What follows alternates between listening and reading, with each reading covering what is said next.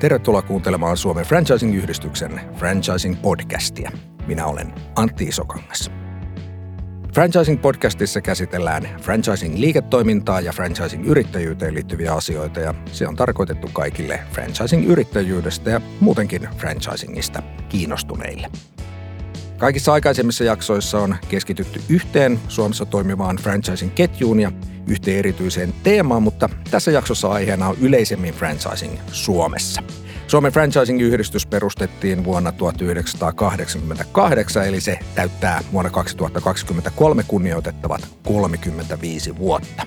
Ja sen kunniaksi tässä jaksossa puhutaan suomalaisesta franchising-toiminnasta, sen historiasta ja vähän tulevaisuudestakin.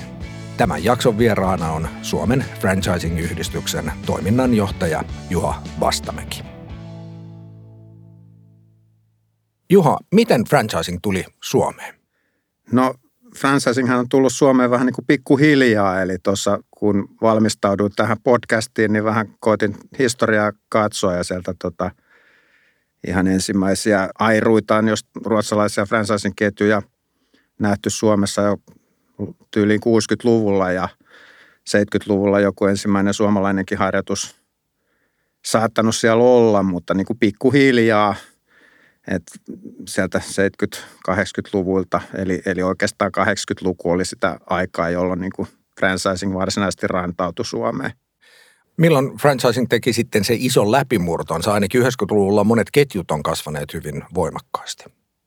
No mä sanoisin, että Suomen franchising-yhdistys nyt täyttää ensi vuonna 35 vuotta ja tosiaan alkoi siellä vuodesta 88, niin ja voiko läpimurrosta puhua, mutta siinä samoihin aikoihinhan se jonkunlainen markkinaryntäys vähän kiihtyi ja, ja Suomi koettiin kiinnostavana franchising-markkinana niin markkinana ulkomaidenkin taholta. Eli, eli ruotsalaiset ketjut oli siellä ihan ensimmäisiä, jotka oli kiinnostuneita ja, ja siitä se sitten lähti, että, että ehkä sellaista niin kuin läpimurtovuotta suoraan ei, ei voi mainita, mutta ehkä se 90-luku sitten on sellainen, että, että selkeästi – toiminta kasvoi ja alkoi olla jo merkittävää volyymillisestikin. Että. Millä toimialoilla franchising löi ensimmäisenä läpi? Perustoimialat on ollut pitkälti samankaltaisia. Se toimialojen jakautuminen ehkä vähän vaihdellut, mutta ihan nämä perinteiset kauppa, pikaruoka, kahvila, ravintola, palvelusektori, niin ne on ollut ne ihan tyypilliset, millä homma on startannutkin, että – tietyllä tavalla näille aloille franchising-malli sopii ja, ja näillä se on silloin alkujankin lähtenyt. Että sen jälkeen tietysti toimiala kirjo kasvanut ja tietysti riippuu vähän miten toimiala määritellään, että, että on, on metsähoidosta lähtien nykyään kaikenlaista. Mitä esimerkiksi on tullut uusia toimialoja franchisingin piiriin?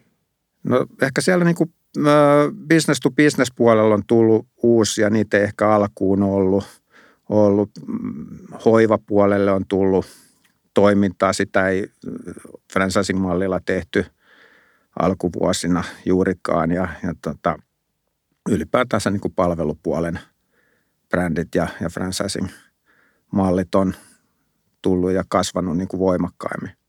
Et ollut itse vielä perustamassa Suomen franchising-yhdistyä silloin vuonna 1988. Mutta mitä tiedät siitä ajattelusta sen takana? Mikä on ollut varsinainen tarve alayhteistyöorganisaatiolle?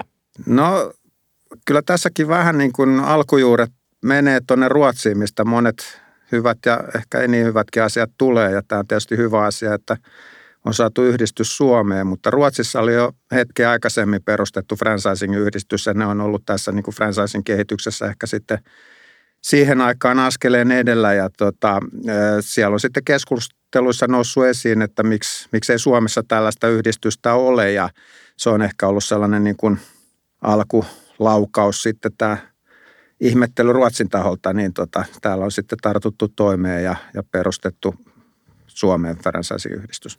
Ketä kaikkia oli siinä alkuvaiheessa mukana?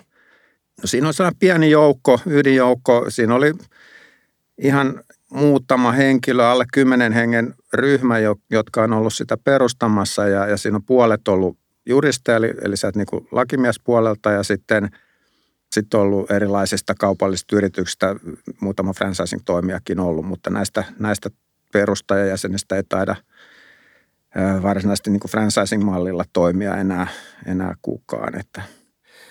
Mitä ensimmäisessä vaiheessa yhdistys teki?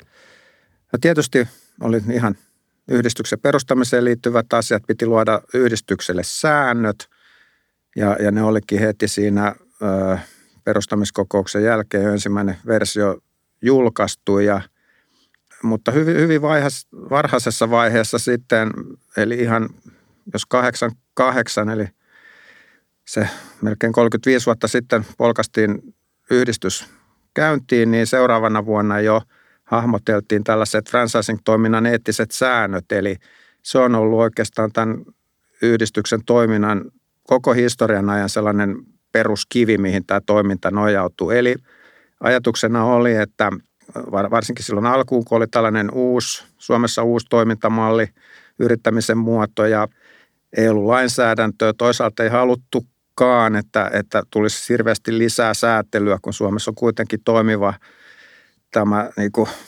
lainsäädännöllinen ympäristö ja, ja yrityksiä kyllä tota, julkisen tahon puolelta hyvin valvotaan ja, ja lainsäädäntö tukee toimintaa kyllä, että, että ei koettu, että tarvitaan lisäsäätelyä ja, ja haluttiin rakentaa tällainen itsesäätelymalli, jossa sitten pohjalla on nämä Suomen Franchising-yhdistyksen julkaisemat eettiset säännöt ja ne tosiaan tuli 89 ensimmäisen kerran julkaistua ja tota, ne on edelleen voimassa. Ei samat säännöt, ne on useampaan kertaan päivitetty ja, ja ne on tätä nykyään ihan kansainväliset kriteerit täyttävät, eli samanlaisilla säännöillä pelataan ympäri Eurooppaa, mutta tosiaan nämä oli niitä sellaisia alku, alkusteppiä. Tietysti sitten jäseniäkin yhdistykseen liittyy ja, ja se pikkuhiljaa lähti sitten kasvamaan.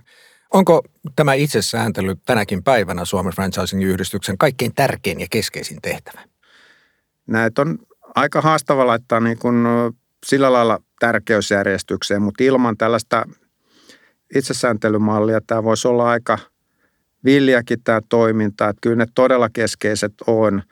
Toki kaikki tällainen franchising-toiminnan edistäminen on, on tosi tärkeää, tällaisen positiivisen tunnettuuden lisääminen ja, ja tota, moni muu asia, mitä tehdään, niin tota, sillä lailla – vaikea sanoa, että onko se tärkeä, mutta kyllä mä näkisin, että kyllä se siellä ihan kärkipäässä on ja, ja niin kuin sanottu, se on tämän toiminnan tällainen perusta. Eli, eli kyllä se tärkeä on. Voisiko olla niin, että ilman yhdistystä ja eettisiä ohjeita ja niiden jatkuvaa päivittämistä viranomaiset ja lainsäätäjät olisi tunteneet tarvetta luoda Suomeen erillistä franchising-lainsäädäntöä, mikä sitten saattaisi rajoittaa alaa ehkä tarpeettomankin paljon?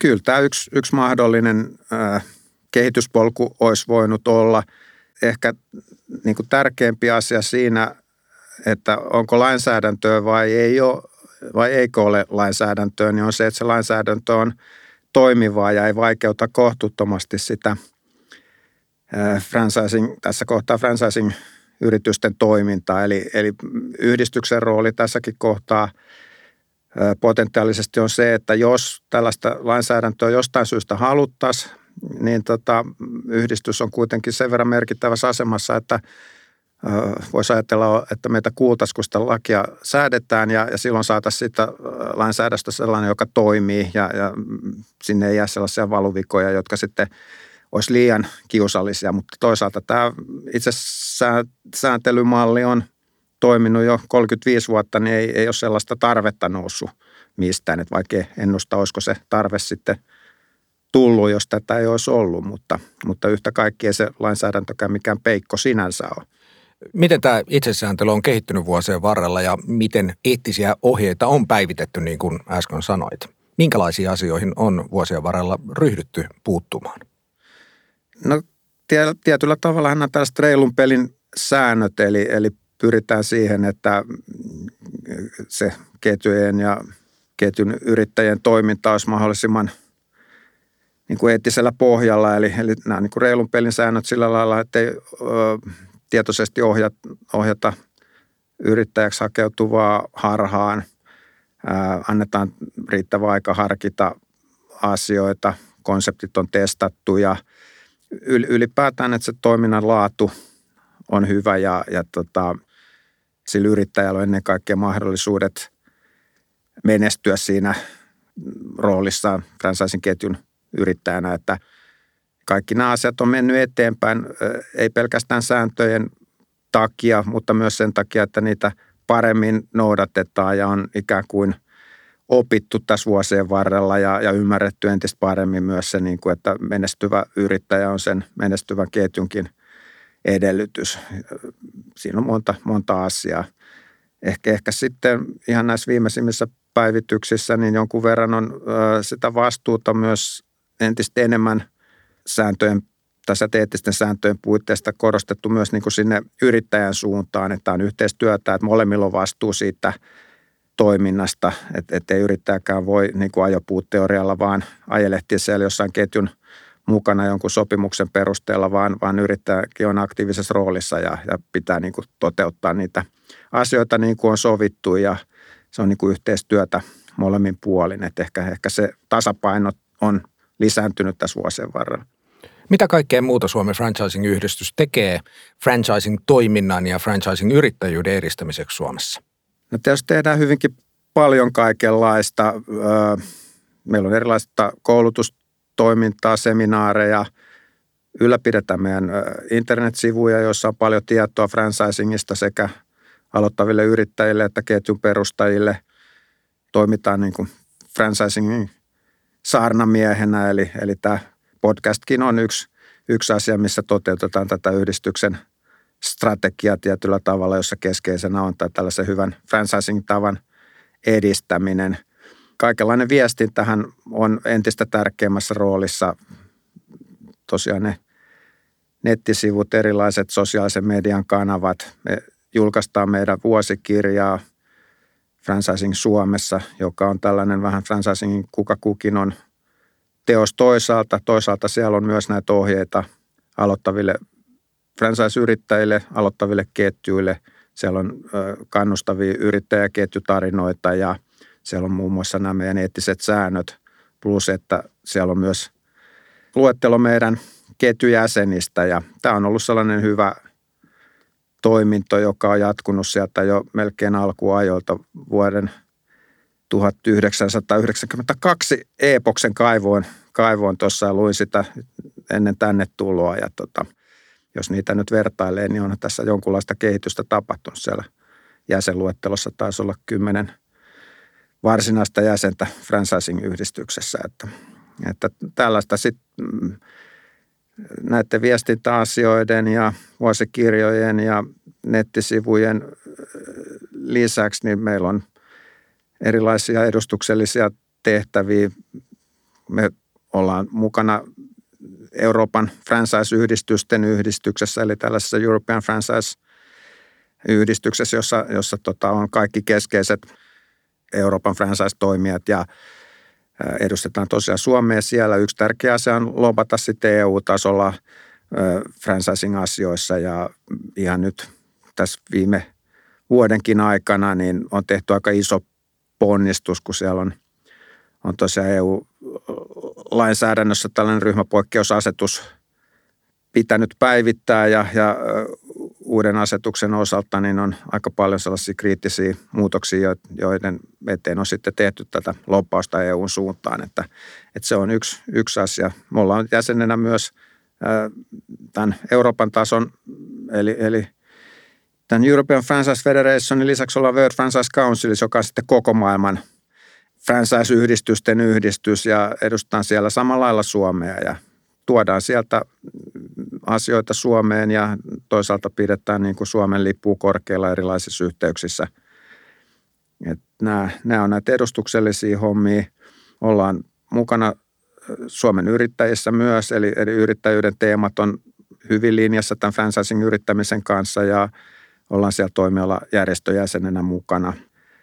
Yksi tärkeä operaatio, mitä me tehdään, ehkä meidän vuoden tärkein tapahtuma näiden erilaisten koulutusasioiden ja muiden lisäksi on meidän Fran Watch Gaala, jolla on myös pitkä perinne. Siellä palkitaan menestyneitä franchising-ketjuja ja ketjujen yrittäjiä. Ketjun yrittäjät on siellä oikeastaan se ydin, eli ketjulla on mahdollisuus palkita oman ketjunsa menestyneitä franchising-yrittäjiä tällaisella Franny Award-palkinnolla ja toisaalta siellä valitaan sitten näistä menestyneistä yrittäjistä vuoden franchising-yrittäjä, samoin asiantuntijaraati, joka, joka valitsee tämän vuoden franchising-yrittäjän, sama raati valitsee sitten vuoden franchising-ketjun ja tosiaan nämä on sellaiset perinteiset tärkeät tunnustukset, jotka nousevat aika hyvin mediassa esiin ja ihan tän, tänä vuonna niin ensimmäistä kertaa järjestettiin myös tällainen European Franchise Awards mittelö, jossa, jossa meiltä sitten kolme menestynyttä ketjua oli mukana ja, ja tota, todella hyvällä menestyksellä, että oltiin siellä ihan mitalitaulukon kääriessä, eli kolme, kolme ketjua osallistui ja kaikki oli palkinnoilla, että yksi sopea kaksi pronssia tuli, joka, joka mun mielestä hyvin kertoo kyllä suomalaisen franchisingin tämän päivän laadusta ja osaamisesta, että pärjätään ihan tasapäisesti isoille franchising-maille tuolla kilpailussa Euro- Euroopassa ja muuallakin maailmassa.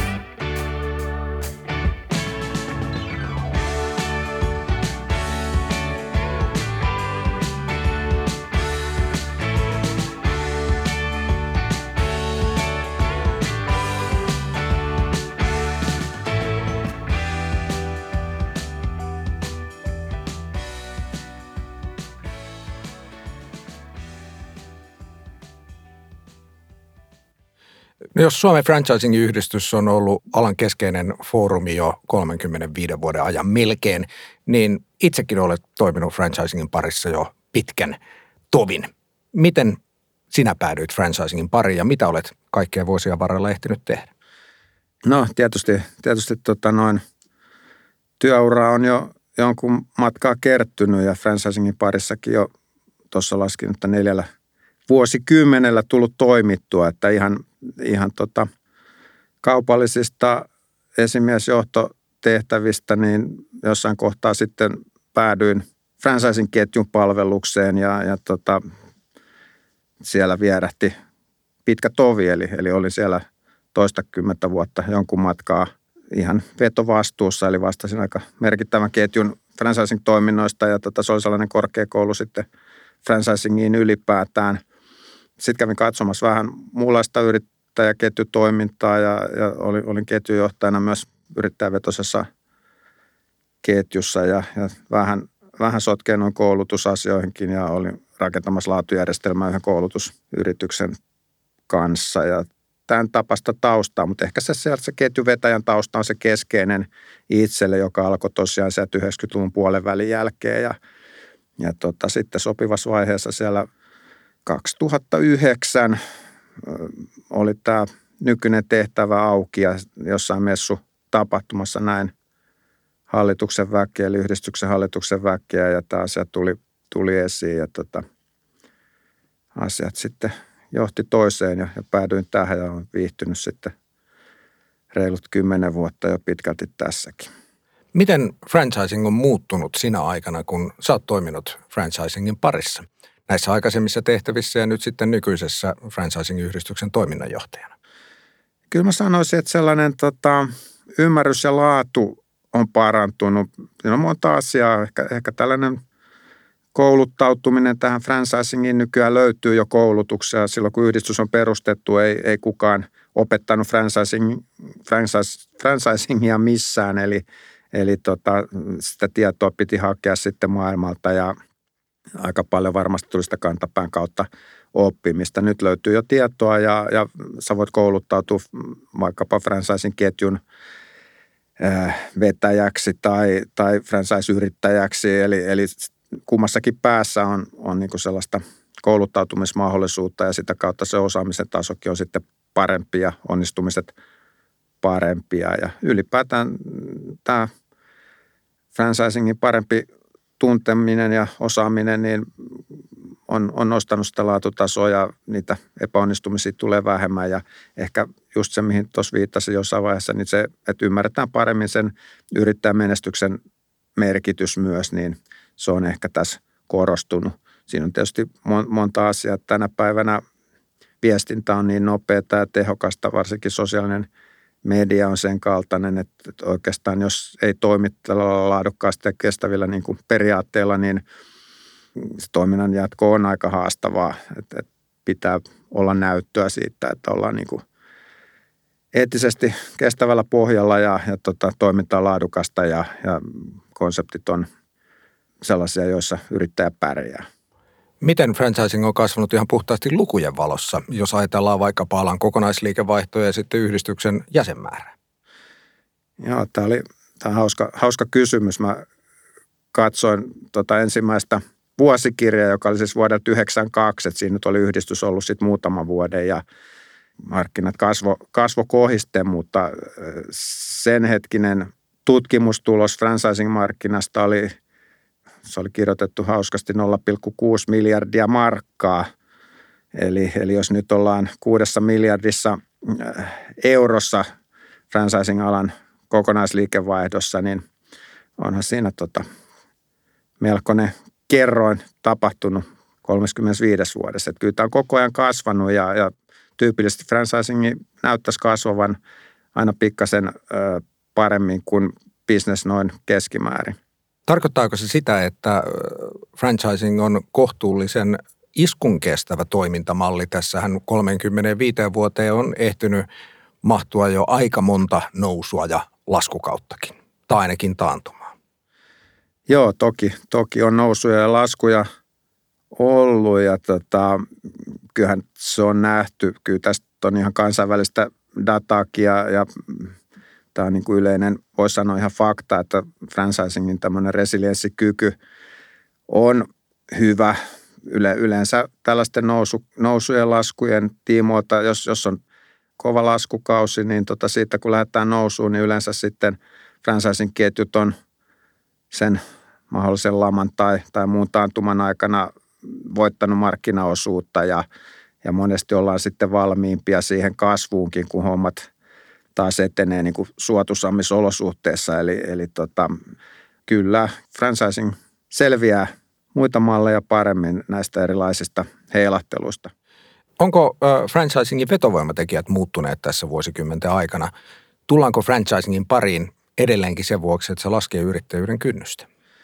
Mä en tiedä, onko se yrittäjyyden kynnys edes se ykkösprioriteetti. Se on yksi tärkeä asia tietysti, että tämä on matala riskisempää, tähän on helpompi tulla, mutta kyllä tietysti kautta aikojen niin kuin vahvat brändit on ollut yksi merkittävä syy, että halutaan tunnettuun ketjuun, hyväksi havaitun toimivan konseptin alle toimimaan niin, niin että sulla sul on tosiaan niin kuin oma yritys sen ison brändin alla. Sä voit kuitenkin toteuttaa itse asiassa yrittäjänä ja sun on se brändin tunnettuus ja tuki siinä äh, takana, että vivahteita varmaan on, on tullut lisää.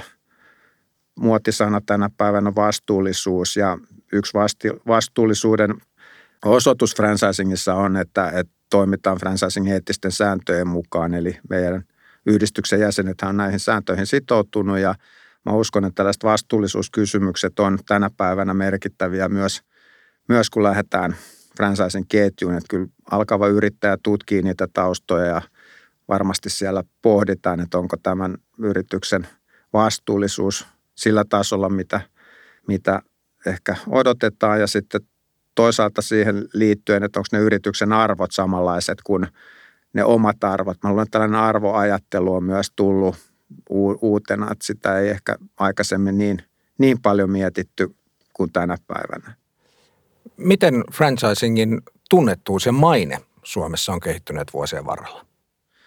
Tämä on mielenkiintoinen asia. Tämähän on vähän tällainen mutu asia, koska tällaista mainetutkimusta ei varsinaisesti ole koskaan tehty. Ja tota, ihan alku metreillä, niin kun tämä oli uusi ja vähän erikoinen toimintamalli ja ehkä se osaaminen ei ollut niin hyvää, niin siellä varmasti tapahtui sitten erilaisia – epäonnistumisiakin jonkun verran ja, ja jotka tahras mainetta. Toisaalta tämä on ollut medialle sellainen otollinen uutisointikohde, koska tässä on yleensä kaksi osapuolta, josta toinen on selkeästi vahvempi ja toinen on, on yleensä ainakin vähän pienempi.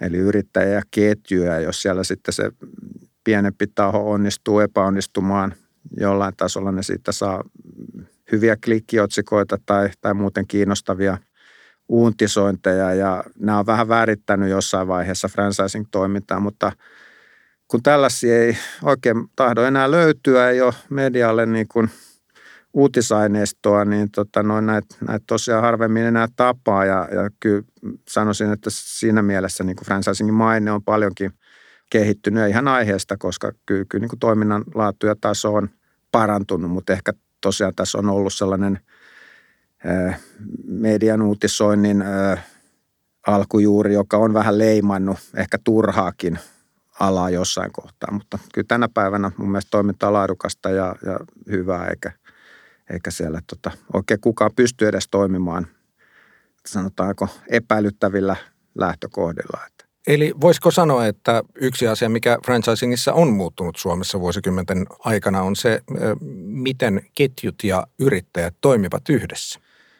Kyllä, mä uskon, että se on yksi, yksi oleellinen asia, missä on tapahtunut kehitystä. Tietysti tässä on iso joukko ketjuja ja monella on pitkä historia ja monella on pitkä historia hyvästä yhteistyöstä niiden yrittäjien kanssa, että, että ei niitä aikaisemminkaan ole mitenkään – laiminlyöty, mutta on tässä varmasti menty eteenpäin ja ymmärretty, että yrittäjässä on paljon viisautta. He tuntevat sen asiakasrajapinnan ehkä kaikkein parhaiten, miten ne operaatiot siellä asiakaspäässä toteutuu ja toimii ja, ja viisas ketjuhan käyttää tätä hyväkseen ja ottaa yrittäjät mukaan erilaiseen päätöksentekoon niin, että, että voidaan kaivaa se viisaus sieltä ketjun sisältä ja, ja hyödyntää sitä sitten koko ketju hyväksi, että – että kyllä tässä, tässä on tapahtunut kehitystä. Tietysti tässä on tänä päivänä vähän työkalujakin enemmän, että yksi iso asia on kaikki digitalisaation tuomat mahdollisuudet ja ylipäätään tietotekniikan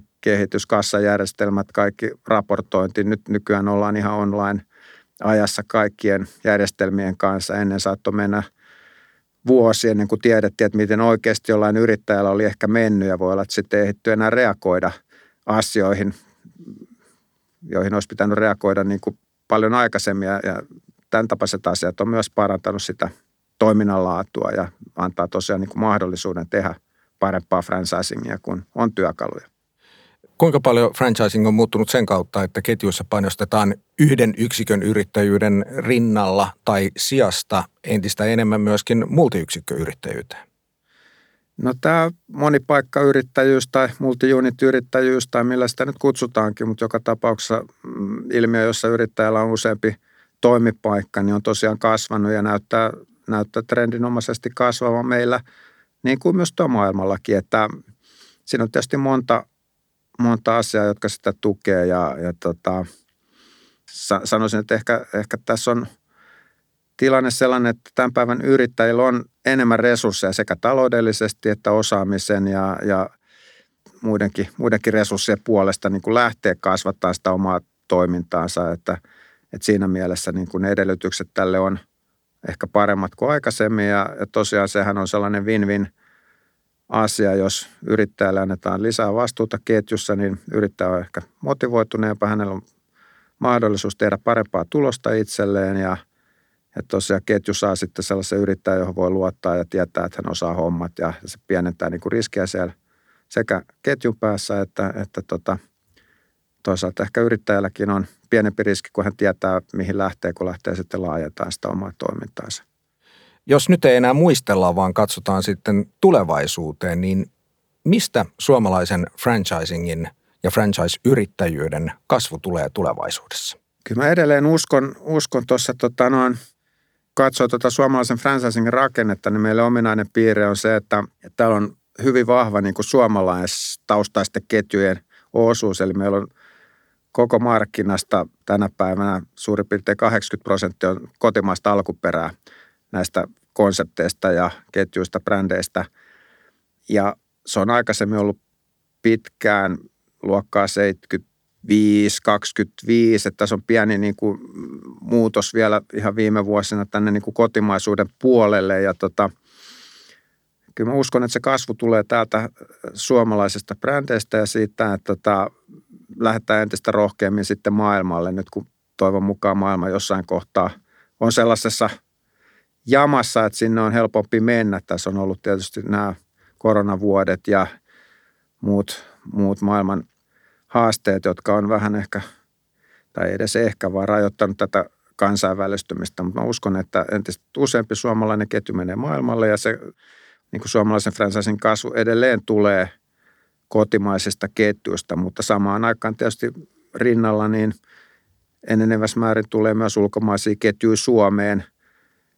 Suomi on hyvä maa toimia. Meillä on toimiva yritysympäristö lainsäädännöllisesti ja, ja suomalaisilla on ostovoimaa ja täällä on tietyllä tavalla turvallinen toimija. Että kyllä tänne franchising ketjuja jatkossakin tulee, mutta samaa tahtia sitten tulee uusia suomalaisia, että en, en usko, että toi suhde nyt radikaalisti tulee muuttumaan.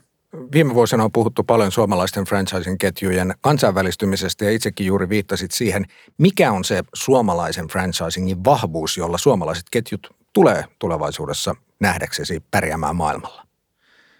No tietysti siinä on, on ehkä tällaiset perisuomalaiset arvot, eli, eli tota, suomalaiset on luotettavia kumppaneita, jos me sovitaan jotain, yleensä pidetään. Ja luottamus on kuitenkin franchising-toiminnassa ihan yksi tärkein kulmakivi, että pitää luottaa siihen, että se ketju tekee sen, mikä lupaa ja toisaalta tietysti pitää luottaa siihen, että se yrittääkin toteuttaa sitten niitä asioita, mistä on yhdessä sovittu.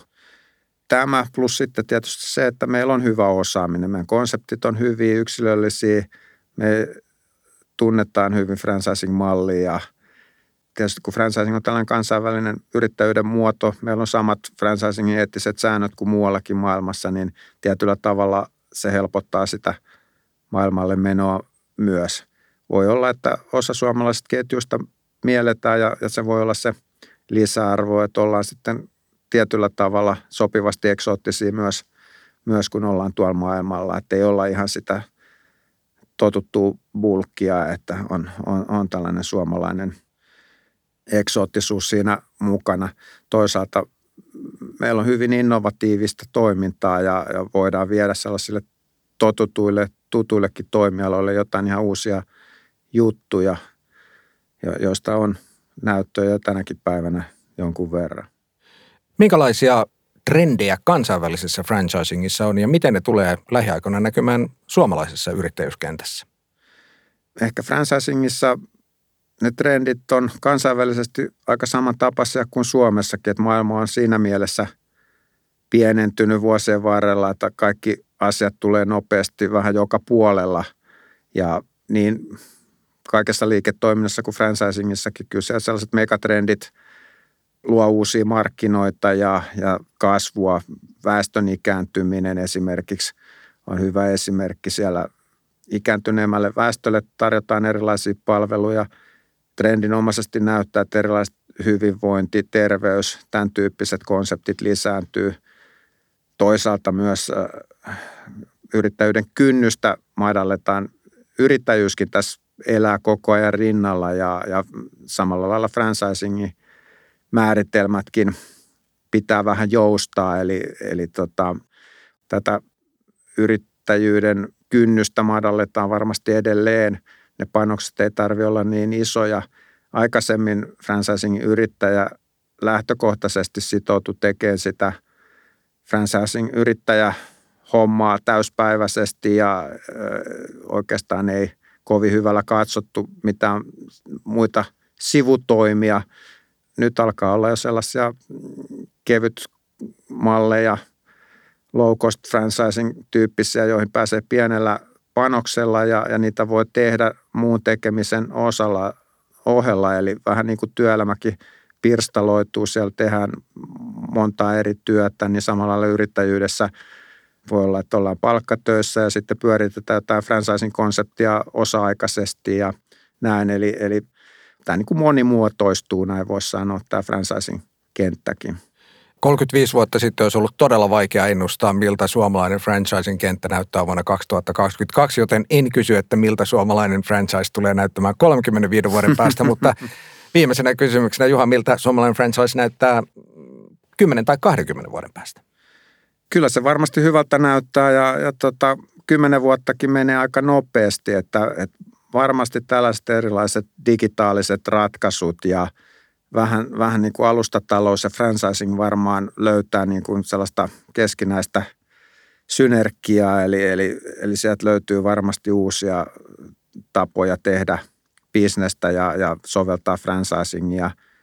Mutta niin kuin tuossa viitattiin, kyllä se edelleen ihan suomalaiselta näyttää, mutta myös niin kuin kansainvälisessä vertailussa kestävältä ja entistä kansainvälisemmältä myös tuolla niin kuin Eurooppa- ja, ja muun maailman tasolla. Että näillä kasvuluvuilla niin varmaan kymmenessä vuodessa niin ehkä, ehkä kolmannes saadaan lisää tämän hetkiseen volyymiin, jos sillä lailla ajatellaan.